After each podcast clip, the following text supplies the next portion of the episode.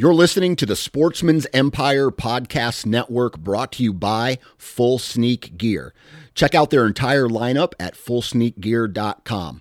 Also, be sure to check out our entire stable of podcasts at sportsmansempire.com. Welcome to the Antler Up podcast brought to you by Tethered, the world's best saddle hunting equipment, and we have a fun show for you all today.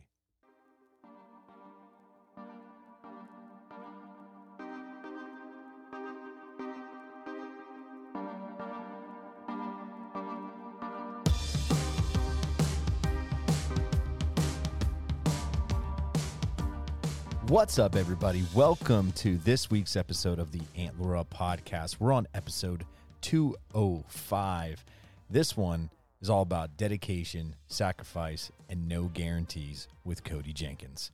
So, Cody is obviously a die-hard whitetail hunter from the state of Illinois, and he is the host of the Whitetail Legacy podcast. But the other side of Cody is he is also extremely relatable to a lot of us in that he is a husband, father, hard worker, and a coach to a youth football team.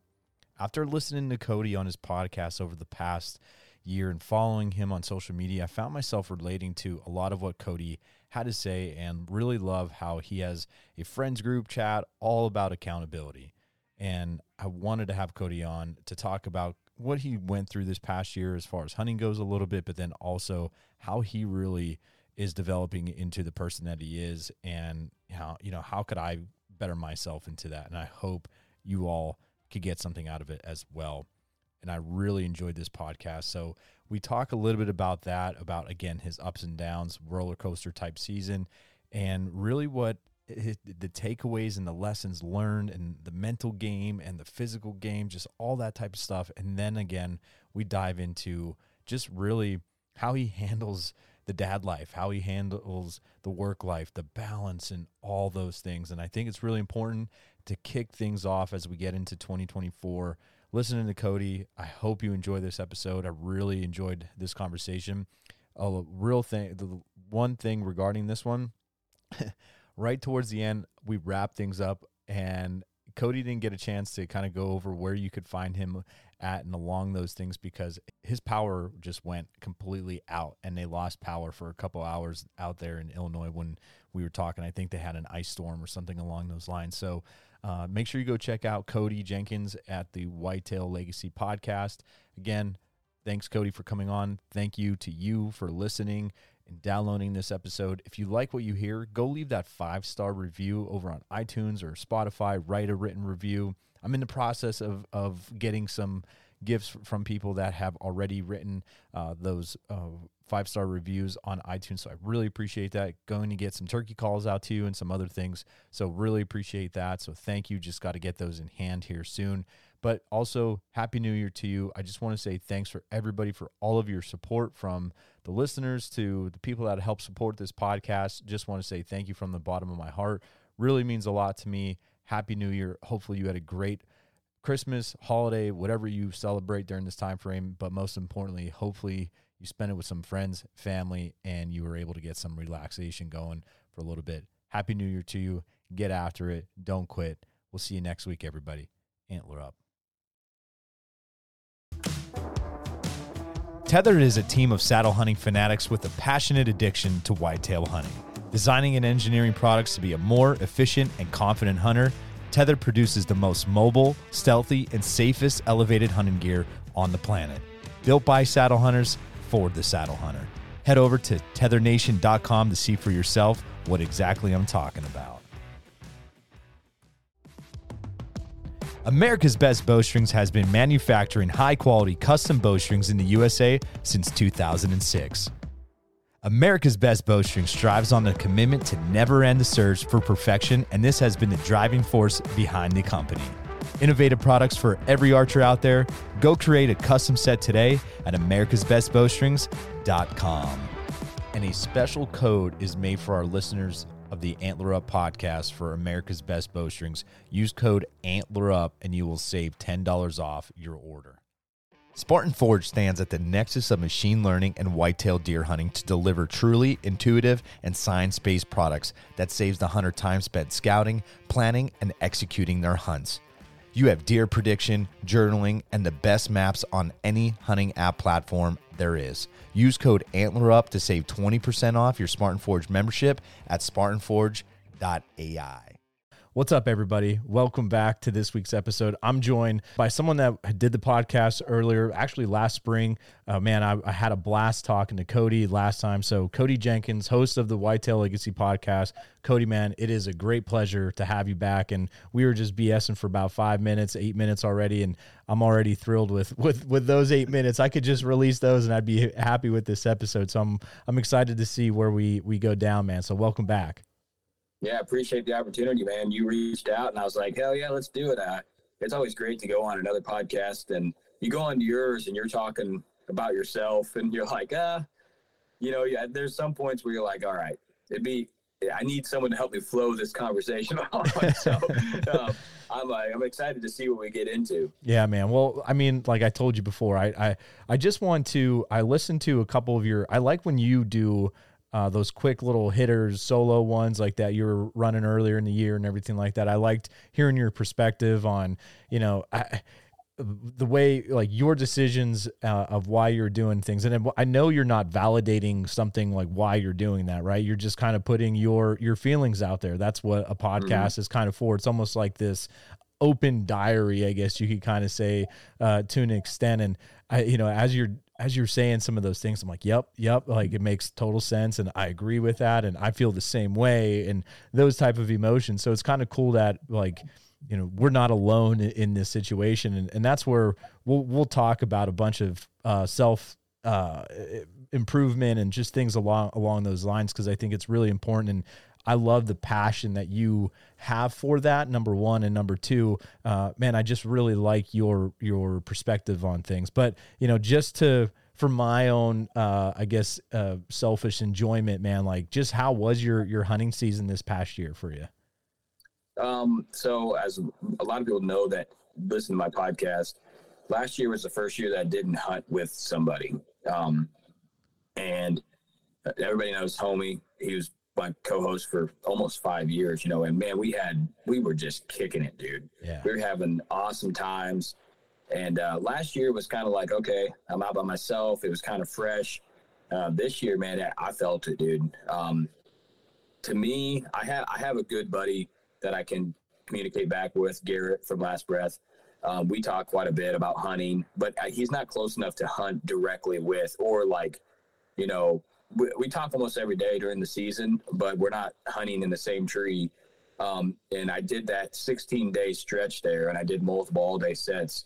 And your brain just gets to going. And I, this season was a lot of reflection of just the, how good my last seasons have been, and how much I missed the camaraderie that I had of hunting, um, and the absolute drive to be successful podcasting, be successful, uh, be a successful hunter. Um, and not that I don't love hunting, but the drive to exceed for other people was gone and it was more for me. So my hunting became whatever I wanted to do um, out there, which right. was what probably 90% of guys do. Um, but when you're in a situation like us, like I've mentioned on other podcasts, you there's the urge to kill because you run a hunting brand and people are listening to what you say. Right. Um, this year, I took that off the table, um, and I passed some really good deer that I probably would have shot in the past, um, just because I wasn't feeling it or I it just didn't feel right. Um, I did shoot a shoulder, a buck in the shoulder, um, and that deer, I shot him in the shoulder, and he ran off and blew at me. I was like, that deer is so alive. It's I've never had one blow at me right after I shot it, but uh, I did the whole track job and everything, and uh, I took it as uh, you know a, a chance to say, hey, I messed up, and th- you know you can either let it ruin your season or you can move on and uh, take it as a learning experience and not not make a joke out of it like you're still wounded an animal, but make it to where there's there's thousands of other guys that have done the same thing that I've done probably this season.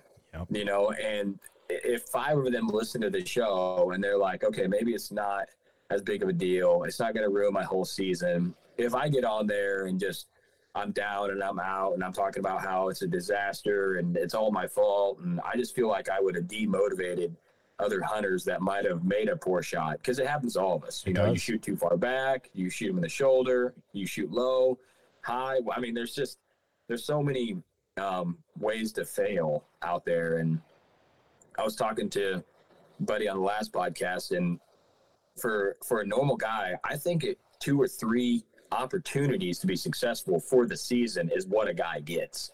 Um, and it's just if you can capitalize in those moments of opportunity. Um, and I, you know, I had an opportunity and I didn't capitalize. So, um, the last year I hit a limb on a giant. Um, and but before that, dude, it, I was lights out, dude. Yeah. Kill, kill, kill, kill. I mean, and all the shots were just money, you know, and um, never like, oh, I don't know, better not track. It was always like, oh yeah, dead, dead, dead, you know, and uh, um, humbling. Um, and then this year I had uh, um, a lot of stuff happening on ground that made it not what it was last year. I learned that the hard way. Historical data isn't always true. Right. Um, I was really banking on that this year, and uh, a lot of my bucks didn't come back. A lot of them were killed early that I didn't know were killed. Were actually poached. Um, Ugh. so yeah, and uh, the uh, we got some nuisance permits um, by the state of Illinois to go out and kill some does early season. So I killed some does, but I didn't know that the two other guys that have permission out there and got those permits too. So we killed six does early, and then I killed three does last year. Another guy killed five. Neighbors killed nine. So you start adding them up. You're like, where'd all the deer go? You know, and that's what this farmer he wanted me to come on here to, to kill to kill do. does. Mhm. And then, man, I was just thinking, you know, you killed 15, 20 does and, uh, you know, on this farm within a, you know, a season and a half, you know, before it even started. Um, so now you're, that's why you're not seeing does. It's not rocket science. Um, um, then some, a family got permission to hunt another one of my farms, a family of five. Um, and that really, it's not a very big farm. Right. Uh, so that really put a damper on. th- They were going in there hanging trail trail cams, tree stands. Um, had some shooter bucks that I was doing. One of them daylighted the day before season, and I was like, I'm gonna go in there tomorrow, talk to some people. Um, opening day, we've killed opening day before in the evening. People say it's really hard, but we've done it. Um, and I'm like, the wind's not perfect, but th- uh, this is my shot, dude. He's he he daylighted right here on the edge of this field last night, and 98% of the people I talked to said, Don't just wait, dude. It's gonna get better. Wait for a front, you know. And I waited, and then all those people came in. Um, it just goes to show you. Yeah. Sometimes when, when, like they said, when the iron's hot, you gotta You gotta you go. gotta you gotta go you know you gotta strike. And uh, i kind of held off took advice from other people um, had a real solid game plan. Would it have worked? I don't know. Um, but you live and learn and decide that next time you just gotta you gotta go for it. And uh, if you bump the deer oh well but the, that property had five shooters on it. And when that family came in there's i haven't had a picture of a deer a deer since october 26th Oh. a, a deer, dude. I had so I, I now let me preface that with I had five mobiles out there. I pulled those. I have two SD card cameras, and there's no just coons and squirrels on those SD card cameras Jeez. since October 26th, and I pulled them last weekend. Yeah, last Thursday during gun season, just to see. I went out there, um, didn't see any deer, um, but I went out there just to kind of Right. see, you know, am I missing something like this? There's something really, but it's kind of an island. Um, you know, it's all beans that have been um, anhydrous put on them. Um, so there's not a lot of ag there, but you would think that there'd be something around there. And I'm sure there is something, but not the population that there was. And it's just the amount of pressure that was put on there um, that first gun season. And uh, they were driving it, you know, second day and just pushing the deer out. Um, so then then they're in the rut hunting. So I pulled everything off that property, and I'm going to go back to my roots of public. And uh, I I'm on some big deer right now. I'm positive. Um, I did pick up permission on one piece of private um, that I might throw a cam on, but it's a good rut spot for next year. Cool. Um, so still still in the game for that. But that's kind of what this season's been. It's kind of been of uh, early season extremely high hopes on more bigger deer, more big deer than I've ever been in velvet. You know, they're shedding, they're still there. I, am like, all right, I'm just waiting, I'm waiting, and uh, not hunting areas. Um, and the one farm, I was so certain that I that the bucks were going to be there. I wasn't even running cams. Right. I was like, I was like, well, you know, does are here. I'm gonna, they're be here. Just gotta wait, wait them out, and hunt these pinches in the rut off the backside. And uh, then I hunted it and wouldn't see anything, and I threw cams up, and I wasn't even seeing does. And that's when I went and talked to the farmer, and he's like, yeah, well, we had a bunch of summer nuisance permits and this and that, and I'm like, okay, it's all starting to come together, you yeah. know. yeah, Um, but yeah, it was just uh, it was me almost taking a lackadaisical um, summer because I was so pumped up for what I had last year on these places Got it. that I didn't prepare myself for what was happening this year because I was like, you know, n- nobody in, in October, nobody's got permission to hunt this stuff except the guys from last year. No one's got any new stands hung. All the bucks from last year are still here this year. Mm-hmm. Like, and then boom, gone, dude. Like, Right. it's crazy, crazy what pressure will do to a property. Um, but the one I had never hunted before, um, I had lost that property in October last year and then got it back this year. So I only had intel to like the 15th of October from last year, and all the same bucks were there, but they could have left last year too, and I just didn't know. No. But uh, like I said, I I I counted my eggs in the basket real quick um, from from what I was going to do and what where I was going to have. I was calling my shots of where I was going to have success on what days, what bucks I was going to be after, um, and it just didn't click. You know, just Yeah. didn't didn't come together. I probably hunted a lot of spots that I shouldn't. have. I hunted a lot of sets looking for a random buck from somewhere else. Else. Okay. Like I know there's nothing on this property that I want to shoot, um, but I, the surrounding properties are good enough that one could show up. Um, and uh, I wasted a lot of sets doing that when I should have just went back to public or, you know, did anything. But I've had 12 sits this year where I have not seen a deer. I think that's my one of my worst Yeah, that's a lot. um, yeah, worst seasons ever. Where um, a lot of it was during that hot stretch during the rut, yep. um, and a lot of it's been recently. Man, the after that first gun season, I'm going to record a podcast here soon talking about you know where these bucks are at because I know there's a lot of guys out there struggling trying to find find them deer right now. My dad's one of them, man. I I- like I I said on uh, a previous podcast with Aaron, my buddy Aaron Hepler. In the years past, Cody, the the the private piece that I've hunted back in northeastern Pennsylvania, it's it's ridge system, you know, big big woods basically, and during that October, in the teen of October until second week, second and a half week of November, man. I mean, bucks are just all over the place on our side of the mountain. And it's, you know, you got to be in that right spot, right time. It has to be the right deer, obviously, all that type of stuff. But during gun season, it's when the other members come up and but they're all old man and there's not a lot. And my dad and i are usually one other gentleman is comes on our side that we hunt on that north facing side and no one pushes these deer around. And the last two two three years, uh, not this year counting but the years prior i would go up and thinking like okay now now i got the equalizer in my hand like those that buck that mm-hmm. skirted me from 80 yards or whatever he's done for this year right now and we i personally would not have a chance. Like there i'm on does a couple but no bucks and my dad right now he's he he missed an opportunity on a buck during archery season. He hit a buck no no recovery. I know for a fact that deer lived we we kind of got it back on camera after he checked it and everything but it's it's crazy man how during gun season these deer just you know uh, we'll get pictures of, of them at night or uh, other situations and we just kind of we laugh. We're just like, where the hell are they all day? Because dude he's a guy that takes off these every day. Uh, like he had this is his vacation time from work and day to day dark to dark. This is what that that my dad's doing. And and he's very typical.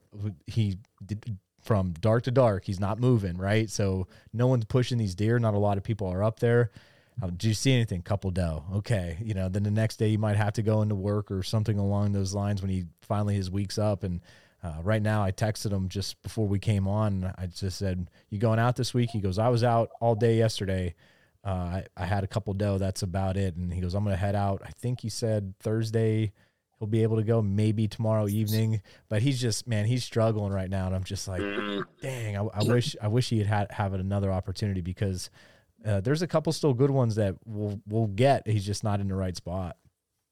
Yeah, the one thing that I will say, um, just to kind of maybe give you some hope, is what what we got coming up is what I really enjoy this time. It, it just gets so cold and miserable out there Yeah. to hunt, um, but a lot of less people are hunting.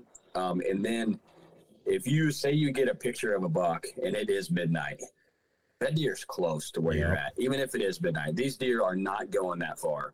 Um, right now, I'm running mobile cams, and I might as well not even have a cam in the woods because there's nothing on them.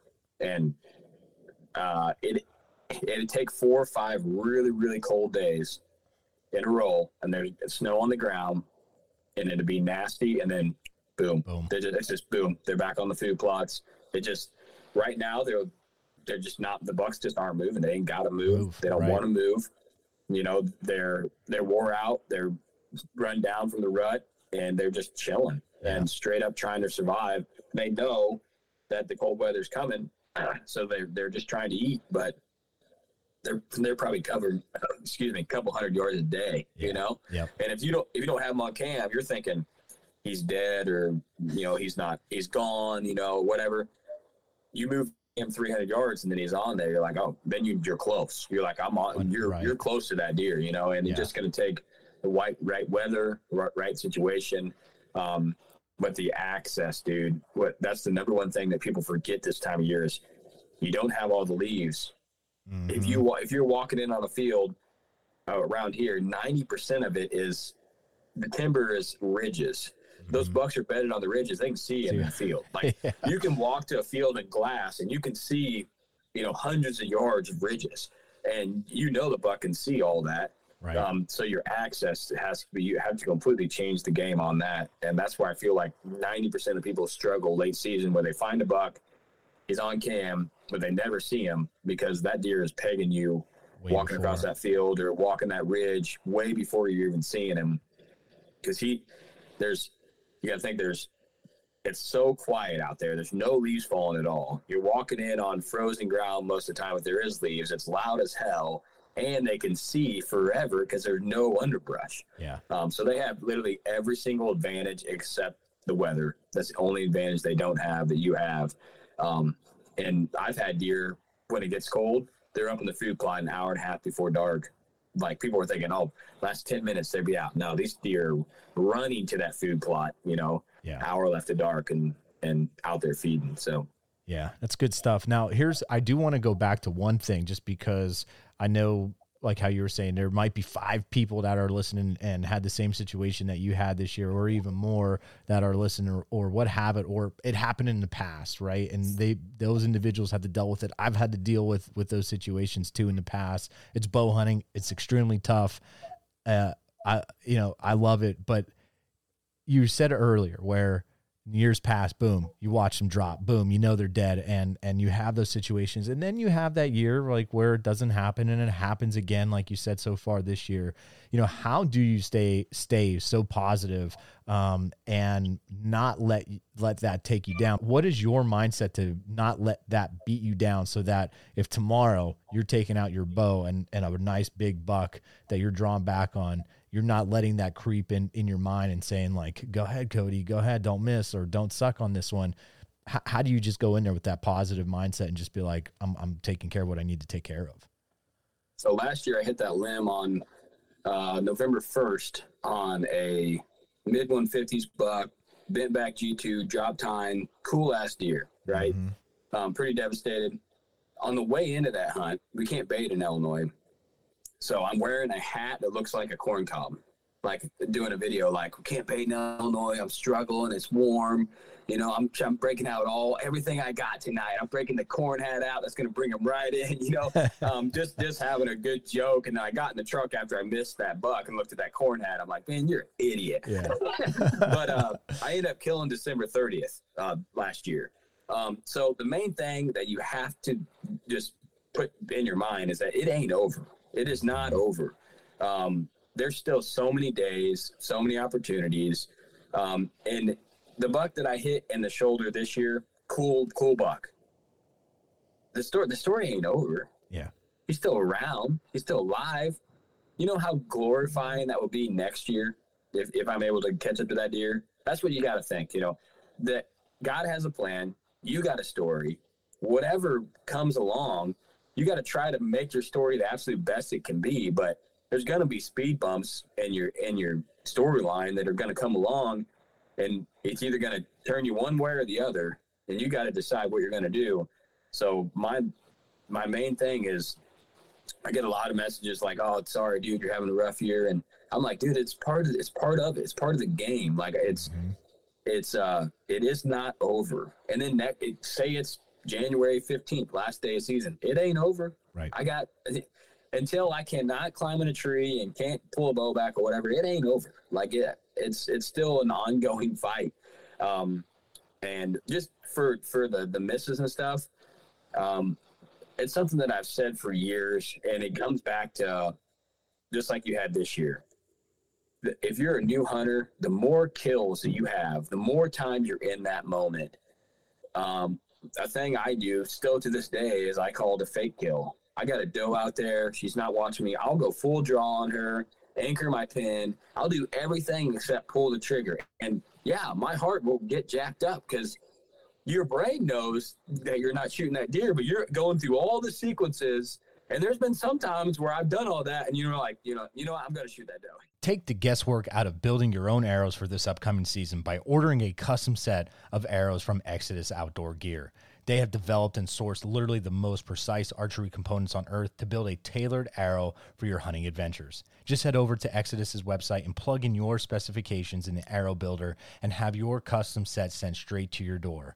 You have two arrows to choose from, one being the MMT arrow, which is a 246 diameter shaft, and the new NIS, which is a 204 diameter shaft arrow. Use code AU to save 15% off your tailored arrow order at exodusoutdoorgear.com. Yeah. Everything's lining up perfect. You're like, yeah, I'll go ahead and take Yeah, this though, you know? Um, but I call it a fake kill. And it's just with with everything in life, whether it's fitness, your job, or whatever, the more times you're in a situation, the easier it becomes.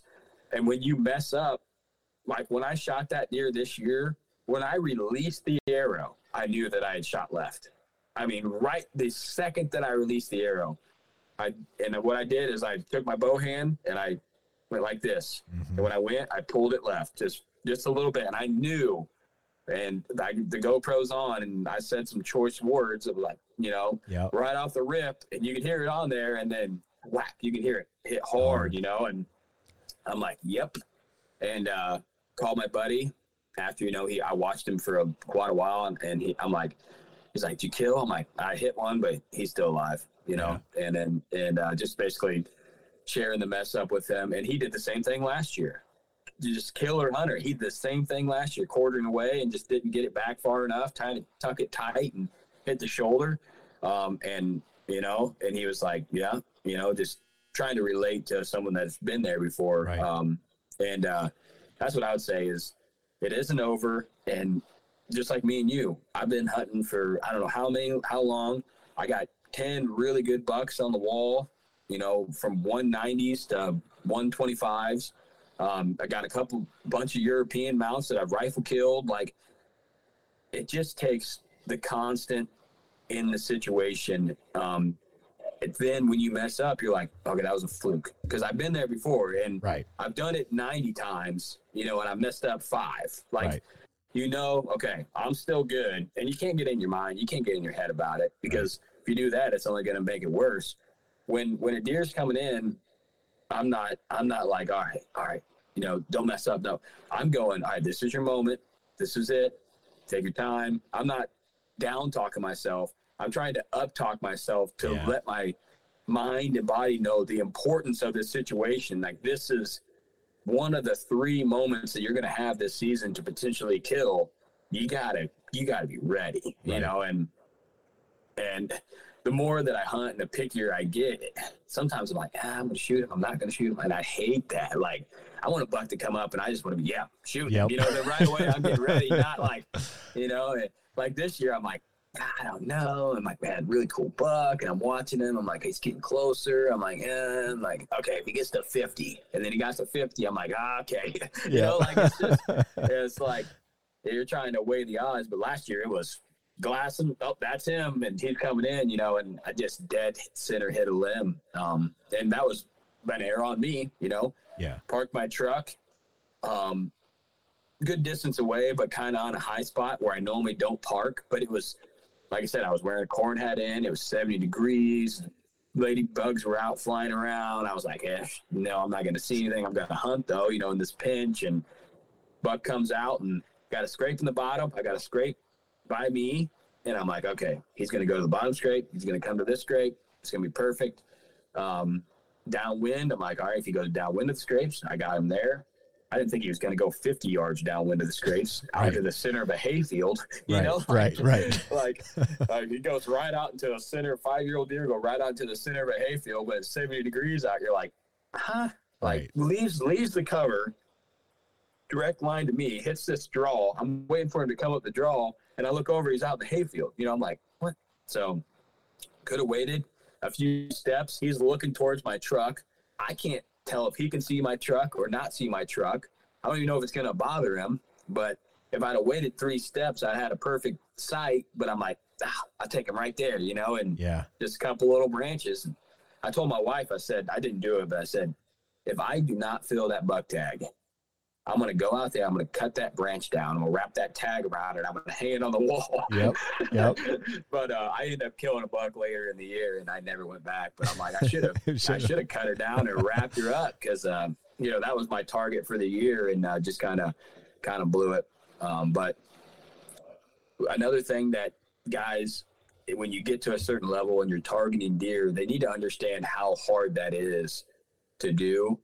Um, so yeah, you messed up the shot or you batting, you know, messed up the encounter, but you had an encounter with that one deer and all these other guys are, that is a success. dude. Correct. And people need to stop downplaying that Yep. as not a success because if you're hunting properties like me, you're hunting public or whatever you're doing, if you're targeting a buck or a couple bucks and you can get it done on those deer, you're that is or not you can get encounters with them. That is success, dude, because Yep. it's it's way it's way underplayed how hard that is because like me and you, we have voices and Mhm. social media is the only other voice.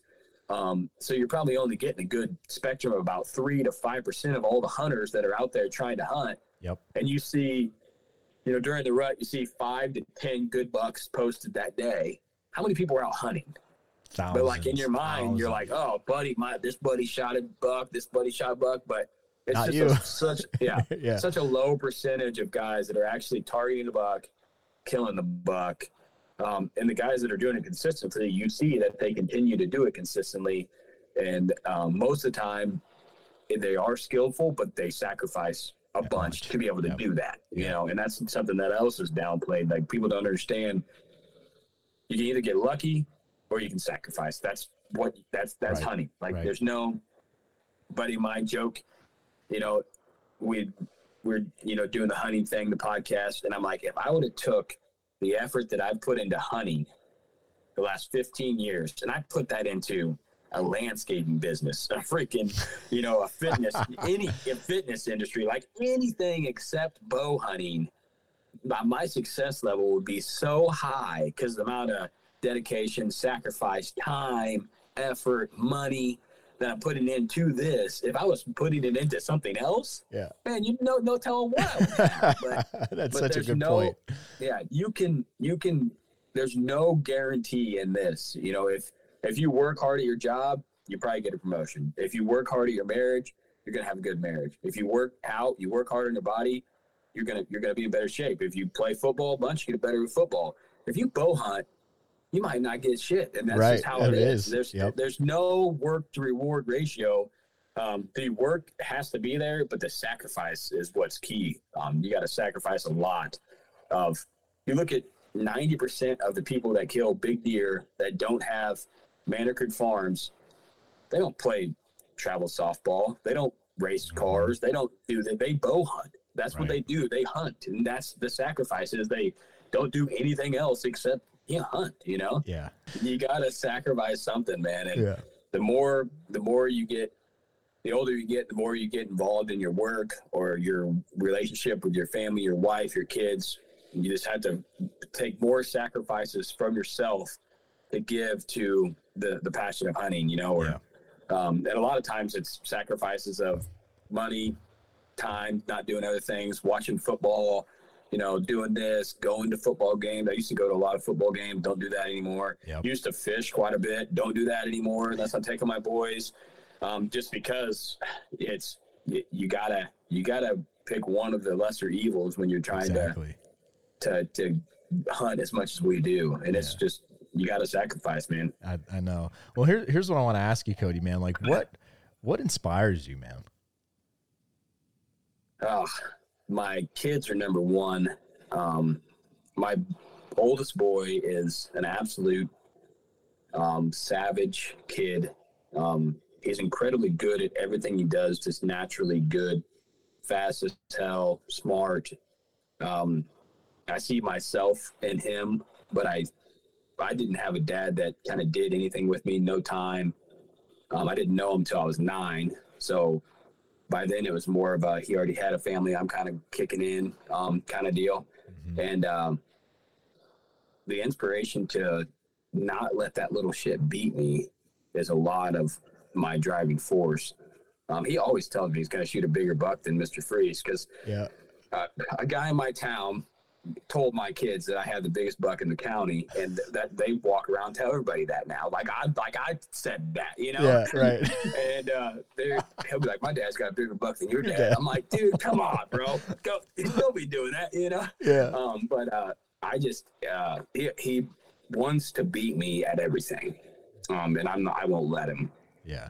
Um, so that um, my wife is another huge one. My wife is a gift to me that I do not deserve, and I know how lucky I am to have it. So you gotta, you gotta do, you gotta take care of yourself to make sure that stays around. Because no matter what you say in relationship, if, if it it fades with kids, dude, it's hard. It's there's a lot going on, and you have to take time. And um, I do stupid things where like we have a question day where I just message her a random question. She messaged me a random question. I rest, and it's just we're just trying to learn more.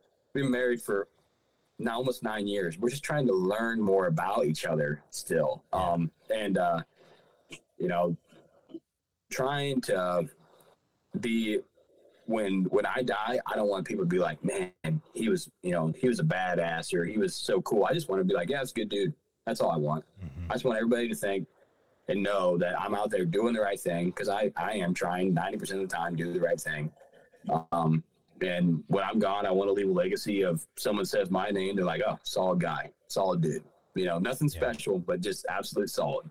You know, and people strive for a lot of different things. They want to, they don't want to be ordinary. They don't want to be normal. I just want to be normal, solid guy, and that's what motivates me and inspires me to to do every single day. Is kids number one, um, wife uh, number two, but literally that's the only family I have is my kids and my wife. I don't have any family on my side um, that has any remotely thing to do to me to inspire me to be any better.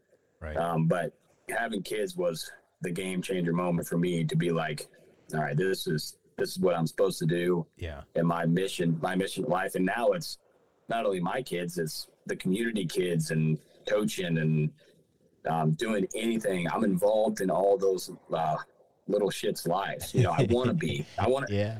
I want to see them continue to grow and um, become men. And if I can have any influence in that at all, um, it's huge for me. You know. Yeah.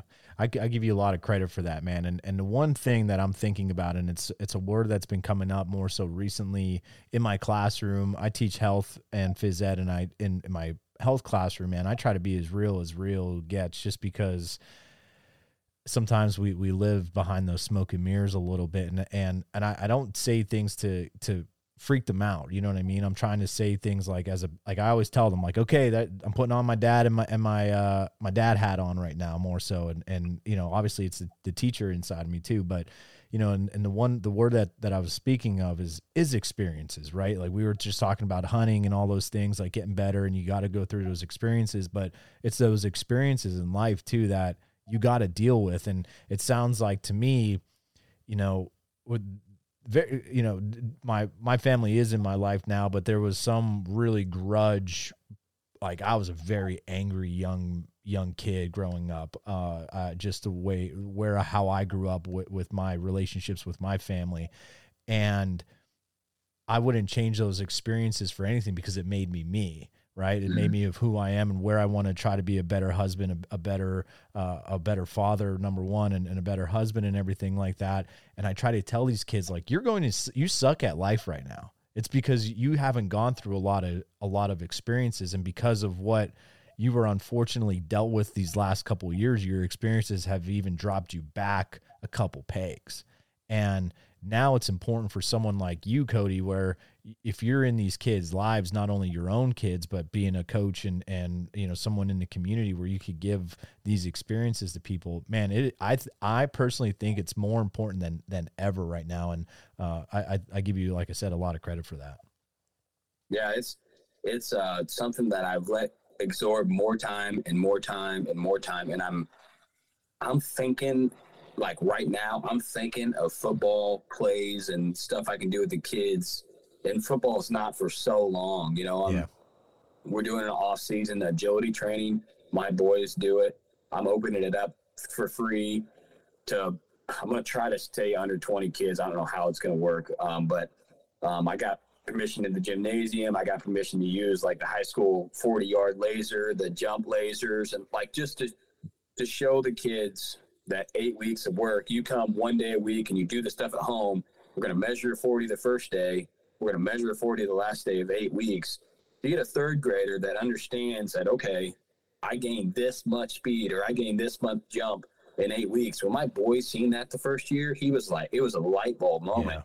to where um, they can they can see that I can do this myself if they don't have the dad at home or they don't have the mom or the uncle or anybody there that's saying you can do this like go for it they can see themselves that okay yeah i did this i i got the, the stuff i needed to do and then i did it on my own and this is my results um, so i'm excited to do that with more kids than just myself um, but coaching youth sports has everybody's like, "Oh, I, I, appreciate you for doing it." Blah blah. I'm like, no, I'm thank you for letting me do it. Yeah. Um, because I get emotional on that that stuff, dude. I get I get teared up, dude. Yeah. It's just the kids are so good, and they all at at that age they all want to do so good for you. Like they just want to.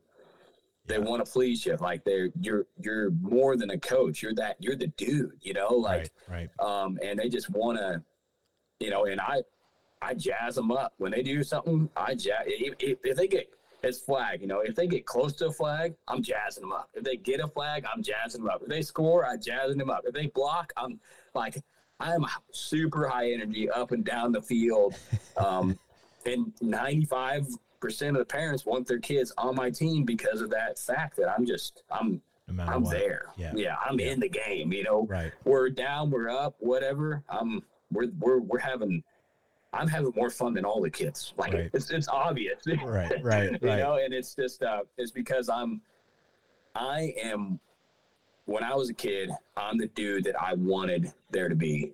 I I'm, I'm that dude, you know, and that's what I'm going to continue to be whether it's trying to teach people how to be a better hunter. I had no one, no one in my life that hunted that I could associate with. I met my grandpa, my step grandpa when I was 16. Before that, no, one, my dad didn't hunt. You right. know, he'd right. take me on a squirrel hunt every now and then. But my first hunting experience ever was a guy up the road from our house owned a bait shop and he had beagle dogs and he needed someone to help split wood. and I went and split wood with him all day. And he's like, "Hey, we're gonna go rabbit hunting. Would you like to go?" And I went, and I was like, "Oh my god, like I'm in on this," you know. Yeah, and I didn't have cool. a gun, nothing. Um, and he owned a bait shop. He got me a bag of beef jerky and a Mountain Dew, and we went rabbit hunting and just walking around, banging through brush, and coolest thing ever. You know, I'm like, Right. I'm in on this.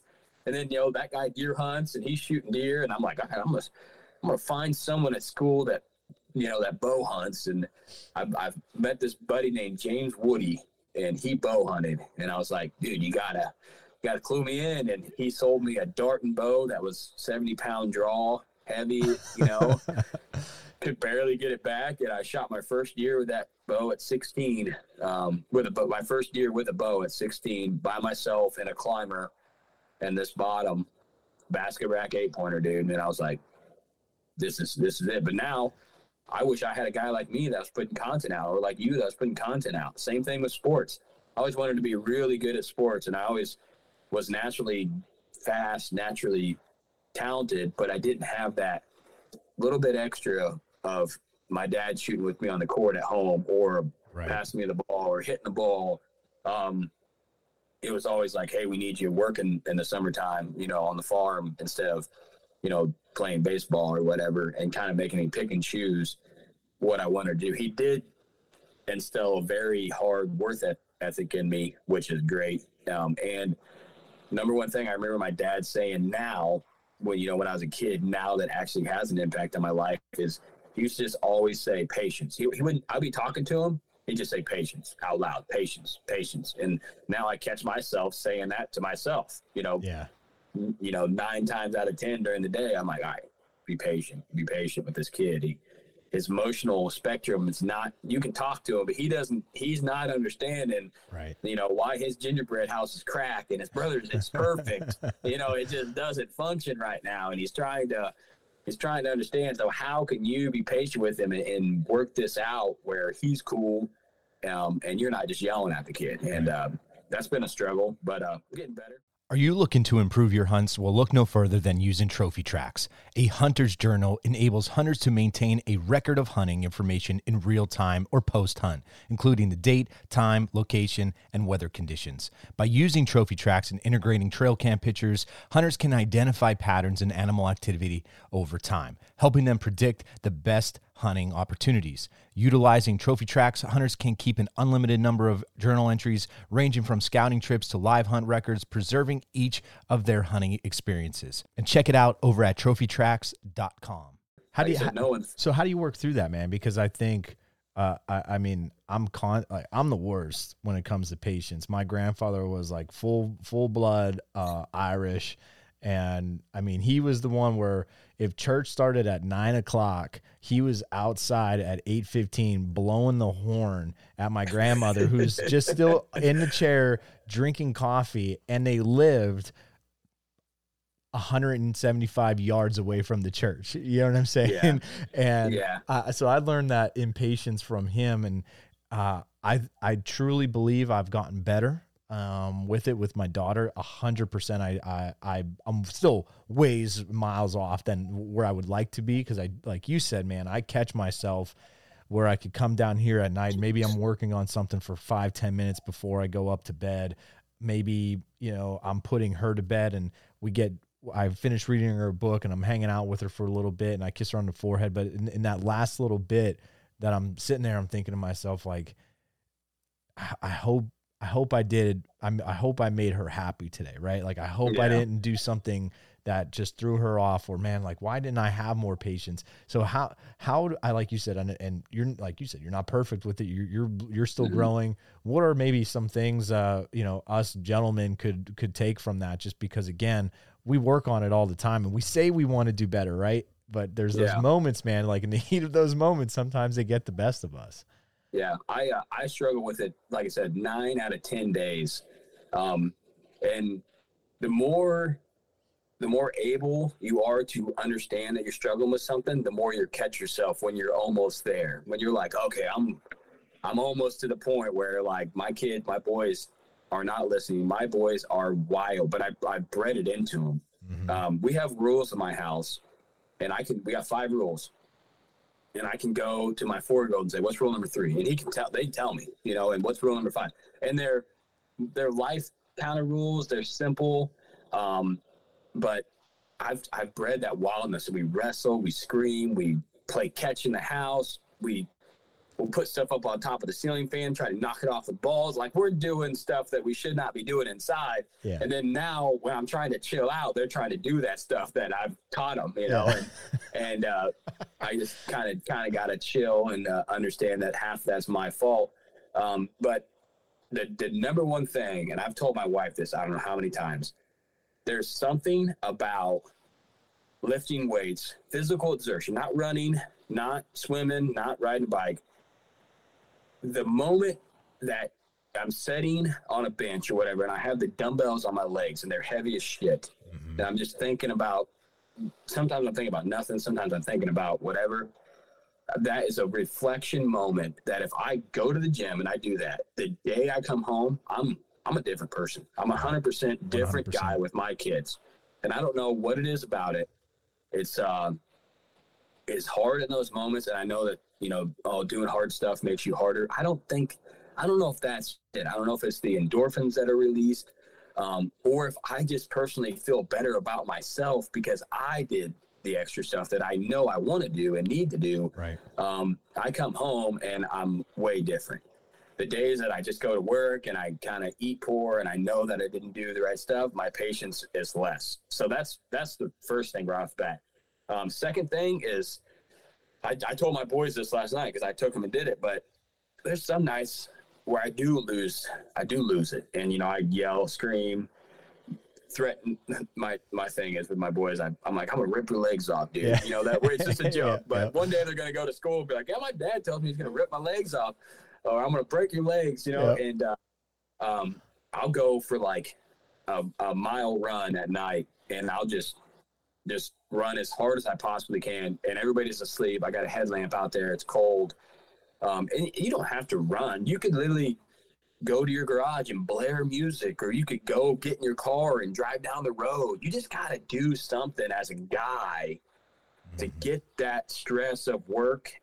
No matter what, if you got a banker job or whatever you got, you got to you got to find some kind of moment where you can just let that shit go. Exactly. Um, and I found like the weight room helps me. Sometimes I go for a run. Sometimes I go out to my garage and just jam freaking rush, you know, on Yep. working man on repeat. No, it doesn't, it, there's, you just have to have something. Um, and you mess up that night. And first off, like I said, you got to realize that you messed up. That's number one. And the more you do that and understand that you're messing up, the, the quicker you are to kind of nip it in the butt. And then you got to have those, those days where you got to, you got to let go. Um, because you can get frustrated, get frustrated, and oh, I'm going to do the right thing. I'm not going to yell. I'm going to stay calm. And about the fifth day of that, you're about like, yeah. I'm doing good, but I'm I'm on the edge of losing shit. And sometimes I look at my life, my wife downstairs, and I'm like, this is the life we we created, and it is madness. You know, like it, yeah, the kids are yelling, the living room's destroyed, kitchen's, uh, you know, the table, the kitchen's all messed up from kit, the supper still. Half of them had showers, half of them haven't. You know, it's close to bed, and sometimes you just gotta relish in the freaking madness of like, this is it, dude. This is this is my life, and Yep. um, I've let I let my house get messier and messier over the years. Nothing like crazy, but you kind of when you got four kids, you kind of got to let it flow, and you kind of got to understand that like if I clean up the night before Mm-hmm. and I, and I go to bed and I go to work and my kids are up 45 minutes before they got to go to school. Wreck. When I get home after work, it is a disaster. Yep. So in my mind, I'm like, okay, I can be mad, I can scream, I can yell, or I can use it as a moment and say, hey, boys, you guys wrecked this thing this morning before I left. You're going to help me clean it up. I'm going to help you, but everybody else is going to help as well. Right. Um, and then they're like, okay. And I'm like, as long as you guys help, I'm cool. You can wreck this place in the morning. But when we get, when I pick you up from, from daycare and we get home, first thing we're going to do before the cousins come over, before you get on the TV, we're going to clean this shit up. And, Exactly. um, it kind of, lets them understand the process of what's going on, and it doesn't let you walk into the house and go, oh, I just cleaned this shit up, you know, Right, right. last night, you right, know, right. um, because that's the stress with kids is is money, um, just just clutter. You got so many other bodies in your house. You got all this extra stuff. They're not listening, um, and other than that, and you know the stress that kids put on your relationship with your wife. There's always that's never talked about, and it's always there. It always is. You know, yep. because she's doing extra stuff, you're doing extra stuff, you're doing less stuff for each other because you got three other people that need help. Um, and you know, my wife at night, like you would look, you'd be like, "Well, what'd you do?" You know, she's packing all their lunches, going through their backpack, making sure they don't have any homework.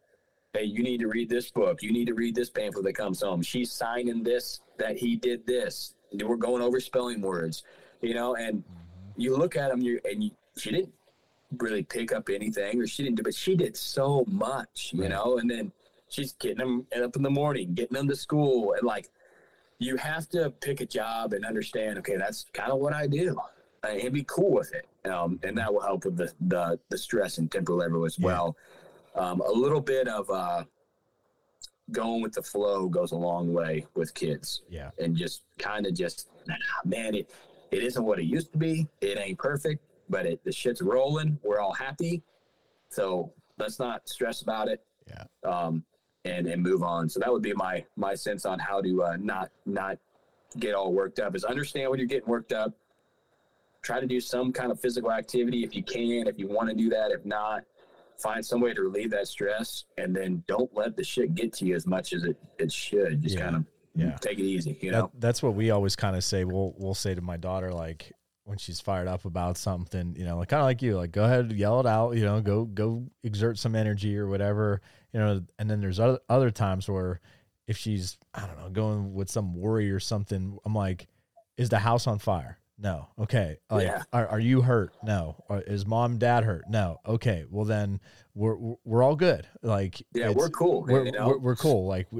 you, you know, Yeah. and even like you said too, I love the fact that, you know, hey, listen, we're going to clean this up and we're going to do it together. I'm not making you do it. You're not making Yeah. me do it. It we're, this is a team effort. That is huge. And I always, I liked what you said though about, uh, about having with the misses because at times when you know tensions are flaring, I don't know what it's like for you, but for me, it ends up being this like big old, like, uh like pissing mask you know of like well yeah well i've done that well yeah well i did this and it's like Mhm. well, I'm not saying, you know, and then the joke the last couple weeks here have been it's just so funny because we're like, why, why, why are you so sensitive? Right. And, yeah uh, and my wife has an excuse why she is. I mean, she's, she's ready to pop right now as far as uh, her pregnancy goes.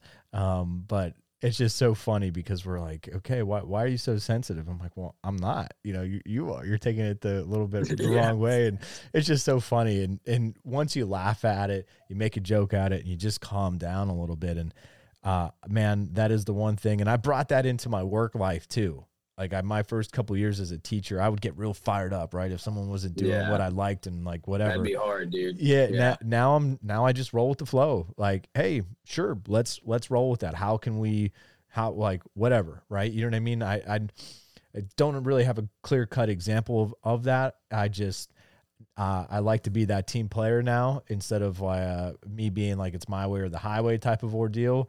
I'm all for it. Like, hey, if I need to do this, fine, I'll do it. I'll do it the best I can. If the kids are safe, the kids are having fun, they're learning, we'll we'll roll with that. You know what I'm saying?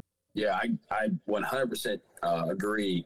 And the number one thing that I've seen, I've coached the last four years um, baseball, football, soccer. Um, I'm going to X soccer out just because I don't love the game. Yeah. Um, so I don't feel like I give as much there as I do the other two. Um, I love football the most, baseball.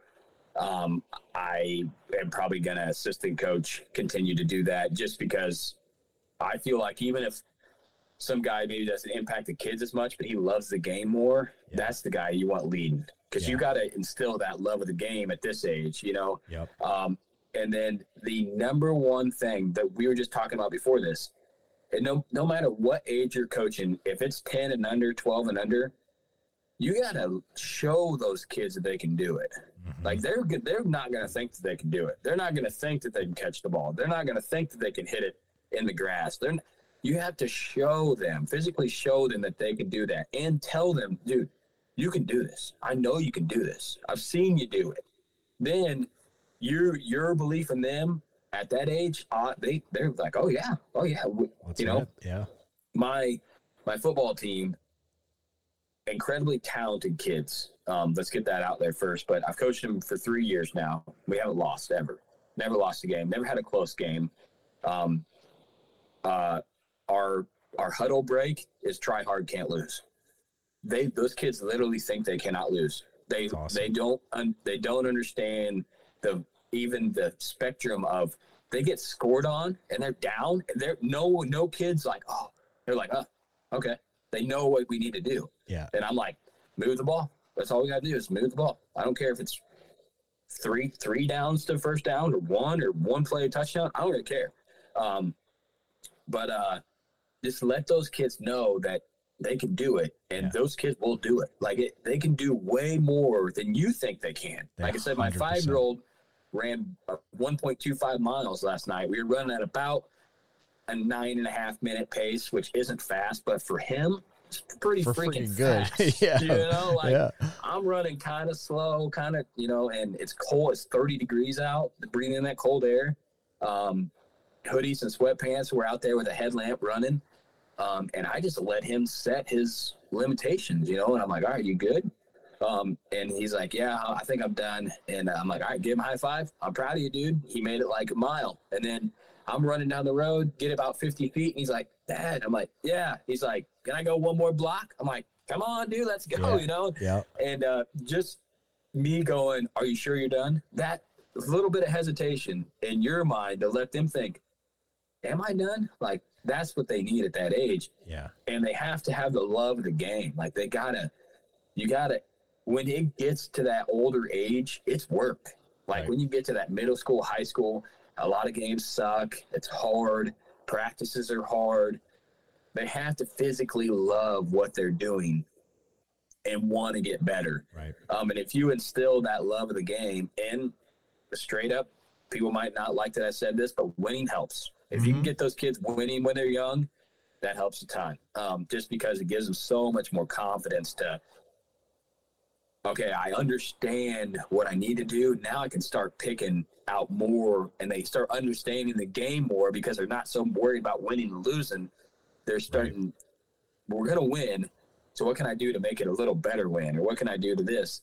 Um, and then at that age, every single thing that you do, not every single thing, but 90% of the things you do in practice, practice needs to be competition based.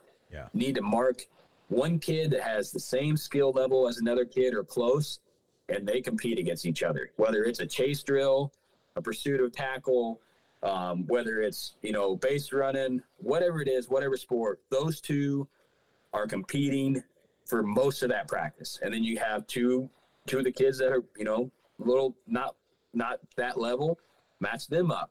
They're close, close to the same speed, close to the same age. Let them compete. Um, and don't just jazz up the kid that wins. Jazz them up both. You know, if right, they're doing right. a if they're doing a chase drill and he's that close to the tackle, when he gets back there, you're like, dude, you you didn't have him that last time, but this time, dude, you were that close, man. One more step, and that excitement and that um, just that effort that you're putting in to say, when he gets back in that line, he's gonna be like, "Oh yeah, dude. Yeah, I, I, I need to need that much more effort. I'm gonna have that sucker, you know." Exactly. Um, so that's what I do at that age. Um, it's it's high competitiveness, um, full belief um, that they they're gonna know exactly what to do, and uh, and just telling them, you know, if you try, I, I always say, if you try hard, I don't care what what it is on the scoreboard. Same thing in life. If you try your best, dude, you did yeah. your best. and I'm trying to. I hope.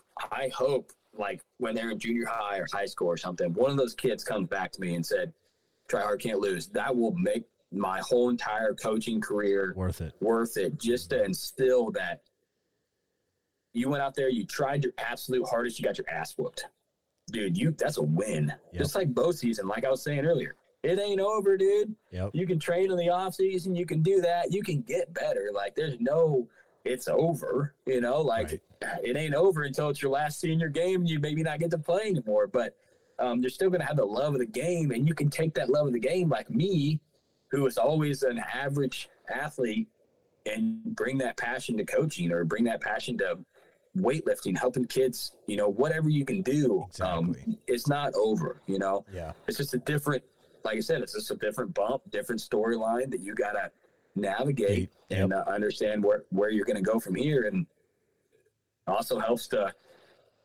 kind of go with the flow on those speed bumps because this shit's gonna happen, Happen. you know? Yeah. You- every dream you have ain't gonna come true and uh my boy right now wants to be in an nfl wants to be a qb i'm like dude i'm not saying you can't but you're gonna have i always tell him i said you're gonna have to be a way above average dude. And he understands that at, at eight years old and he wants to go to every qb camp that's around and this football camp and this football camp.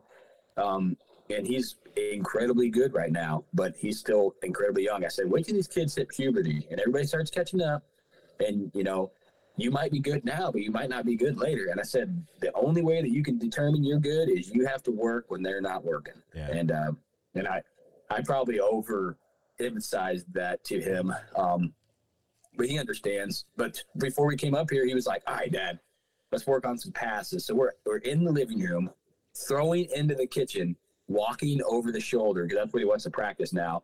Where he he'll start walking. And he, he can't look at the ball until I say ball, and then he'll turn and he'll catch it on the walk over his shoulder. Yeah. Um, and uh, my wife's probably like, "You're throwing ten yard passes in the house." Like Yeah. it's got a little bit, of, but I'm like, I'm going all in, you Yeah, know, like yeah. whatever. Uh, so I love it. I love to hear Yeah. that. So let me Yeah. let me ask you this because those are all great points that lead into uh I, they could carry over into like we were just saying like adults to to younger uh, uh, uh, young men athletes, uh, young female athletes, whatever have it. And we were just talking before we came on air how you know you have that kind of that group where you you guys keep each other accountable, that accountable group and I kind we I kind of have something similar, not necessarily of an accountable group where we say like how's your day that type of stuff, but we we stay close. And I'm actually and I have it in a variety of different ways. Kid buddies that I went to college with, good friends with, and uh, some other a different group of friends, and then I have my hunting buddies. And uh, I think it's important that, like how you were just saying that, uh, that you know, it's good to have those relationships with other guys, just because, man, like you don't know what other people walks of life, like what you're going through, and and again, like I was saying about when I teach my health class, I, I let them know, like, man, there there are going to be times where the walls feel seriously like they're caving in and you just can't catch a break. Like you're like, okay, I just had like four really shitty things happen to me. This next one, it's got to be for me. And guess what? It's not. right? Like, yeah, you Oh, know, yeah. and and it just that happens. And I try to let them know, like when that happens, I know in that heat of the moment, you're not going to be thinking what you know, Mr. D told you that like it will be okay. But man, like just know you can persevere and, and going back to little kids, younger kids, to us as adult adults, we are we're, we're resilient and especially young kids, right? Like I, I'm I'm lumping young uh, teenagers, high school kids in, into that category. Extremely resilient, and I, uh, us as as adults, uh, like how you said, like social media, and I said to them to this, like social media has really, I don't know if I would have been able to survive it, with social media when I, Mhm. like going going through what I went through as as a young man and man I, I just i give the kids credit to that right? And and there at times where i just want to bash those cell phones because i'm like dude like we're like pay attention to even the friggin' person next to you at least right type of Yeah. ordeal.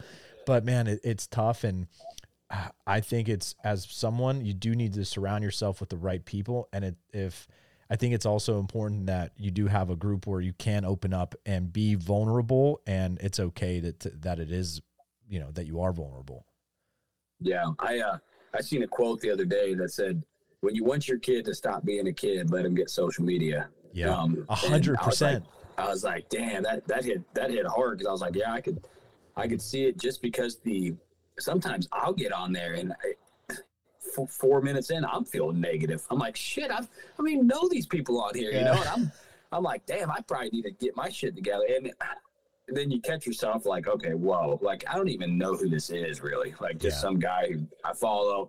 Um, but for as as the as the group thing you're talking about, I think that uh for a guy, I don't care if you're the toughest guy, get two other tough asses that you could talk to each other about how tough ass you guys are together. Yeah. Like you got you men are supposed to have like counsel, small groups, something um you know maybe maybe it's your dad your brothers. If you don't have that you gotta have somewhere when something really good happens you can tell a dude. Yeah. or something really bad happens you can tell a dude and ask him for advice. Um you gotta have that. Yeah. you can you can be a lone wolf and do your own thing which i think with social media that's kind of make it being more cool and cool to be a tough guy and do your own thing and i don't need anybody. I'm i'm gonna climb this mountain by myself. But shit about halfway up that thing you're like man i wish i could call somebody you know? I got a flat tire. Like i you gotta have you gotta have that um um that juice. That's you know that's Yeah. the way i gotta explain it. You gotta have that other dude that you're cool close with and you have to want him to succeed as much as you want to succeed Uh, no doubt. and that's when you find a guy like that that actually cares for they're calling you and they're asking about something you talked to them three weeks ago and saying, dude, how's this going? Like, and you're like, holy shit, this guy is listening and and understanding what I got going. And you wanna everybody wants to talk about what they got going on. Um, everybody, every no matter who you are, you wanna you need physical connection. And sometimes just be straight up honest with there's probably 90%, 95% dudes talking. The wife ain't it. Yeah. You talk to the wife, that's great, but a lot of times she don't understand that. She don't understand the work drama or you missing a buck or you're trying to work on your fitness or you're trying to work on your stress and your patience. She'll listen, but she's got her own stuff she's trying to work on Herself. um, and she's talking to girls about that kind of stuff. Like, and I'm, you know, me and my husband are doing this, or I'm struggling with the kids with this, or money this, money that. There's, that she's working on herself as well, whether she talks to you about it or not. Um, and sometimes you can t- talk to a guy and be like, dude, this has really been bothering me. He's like, dude, yeah, I, I'm going through the same thing, or. I went through that last year. Yep. And, uh, you're not going to get that with your wife. I mean, no matter how close you are, it just, it ain't. We're, we're cycled.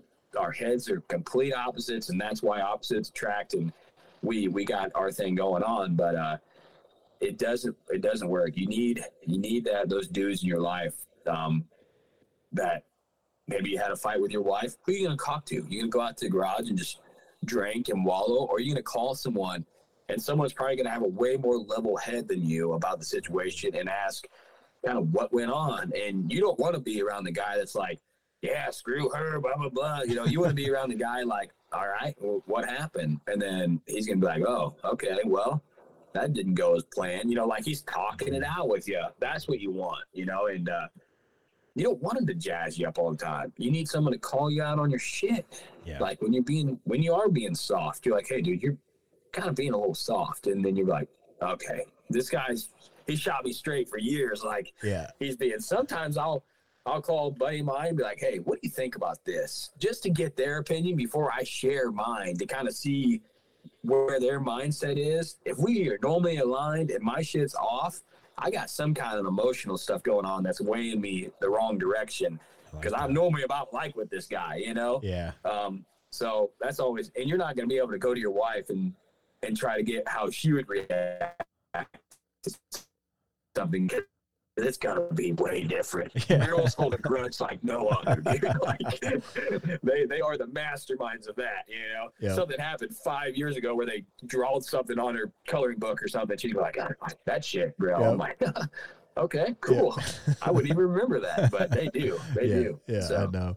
Well, let me let's wrap this one up, Cody, with you with me Yeah. asking you this, man. Like what with uh the new year, obviously a lot of people always have new year resolutions, all that stuff. When you reflect back on like you said this past hunting season, whether it's hunting related or not, what's something that you you want to work on uh on, for yourself th- this upcoming year? Um, consistency with myself um, is the number one thing that I need to work on. Um, there's something about doing small things over time that you just naturally do. Um, and whether it's uh, I read a lot more than probably the normal guy. I mean, you're a teacher, so you might read quite a bit as well. Um, but I'll go really consistent in reading and then I'll kind of fade off. Same here. And then I'll be like real consistent in running and I'll run like 10 miles a week for four or five weeks and then I'll kind of slip, slip, slip, slip. And then I'll lift and man, I'll be just shit it's just clicking. The mental game is there and then i'll have a couple hard days of work and excuse this excuse that and then i'll miss three four days. And it's just uh it's like you have to reset and relearn everything. Um so next year i just want to be i want to lessen the amount that i expect myself to do but be more consistent with what i'm going to do so um i was doing five six days a week lifts. Um for longer periods of time. Now my goal for next year is 10 miles a week, four lifts a week. I don't and I used to be like I need to go Monday, Tuesday, Wednesday. I don't I don't care if it's Monday, Thursday, Saturday, Sunday. I don't care how I get them in. I don't care if it's um, I was like I need to wake up in the morning, go to the gym before work. I don't care if it's noon, 6 p.m. As long as I get one of those lifts in, I'm good. As long as I get a couple miles in at midnight, five eight, it doesn't matter. Less stringent on the perfectness of it, more consistent on actually doing the shit. Um, and that's my goal for next year. And the the personal fitness side, the hunting side is uh, I gotta get I gotta get that dog back in me next year, man. I gotta get that that that uh that uh like that public land running, gunning, kind of in the trenches, swinging um, kind of dog back where I want it because I know how to I know where to get it. It's Yeah. just you gotta you gotta sacrifice and want it. Um, so I'm either gonna get new property or go back to public and and keep swinging. Um, so that is the the absolute uh, hunting goal is just get that that dog that fire that desire to just kill. You know. Yep. Um, and uh, this year I was like, nah, if I kill, I, I openly said on the podcast, first time ever, if I kill, if I don't kill, it's okay. First every year that I've been like that. I'm not lowering my standards. Um, I'm just going with what I want. But in my mind, I'm like, I ain't got a buck that I want to kill, so why hunt? When where I know there where there's a buck that's probably I would kill. Right. It's just putting the work in to get there. And I'm going to prepare myself next year to, uh, like I said, to get that fire back, to uh, to get back out there and and chase those bucks. Um, so that'd be the hunting goal. Um, and then uh, just continue to be better as a dad and husband every day. You know, that's just a, the. There's few things on earth I think I was meant to be, but I, I guarantee I was put here to be a dad. Yeah. Um, and I don't care if it's a dad to my kids, a role model dad to other kids, um, a dad that other dads get advice from, a dad that other dads look up to. I don't give it. I that I'm here to promote being a dad and help any way I can be straight up. Yeah. Um, and I'm I'm damn good at that. Yeah. I'm damn good at that. That's I don't brag about a lot, but I'm damn good at that because I awesome. a lot of my effort goes into that, man. Yeah, that's So- awesome, man, dude. I appreciate that. And, and to to wrap things up, one of my my my my brother in law, uh, my sister's husband, Kenny. He's uh, he's always been there for me, man. He was uh, very one, my best man in my wedding and everything. And I remember when I was in high school, and I would you know call him. I was so angry, and you know something were to happen, whatever. And then I got to college, and he he kept saying the same thing to me, and it was it was the simple thing, and he would say dude, at the end of the day, before you go to bed and you brush your teeth and you look in that mirror, and he'd say, "Are you okay with that reflection?" And he goes, if, Yeah. and if you are, keep doing what you're doing, and if you're not, then do something about it.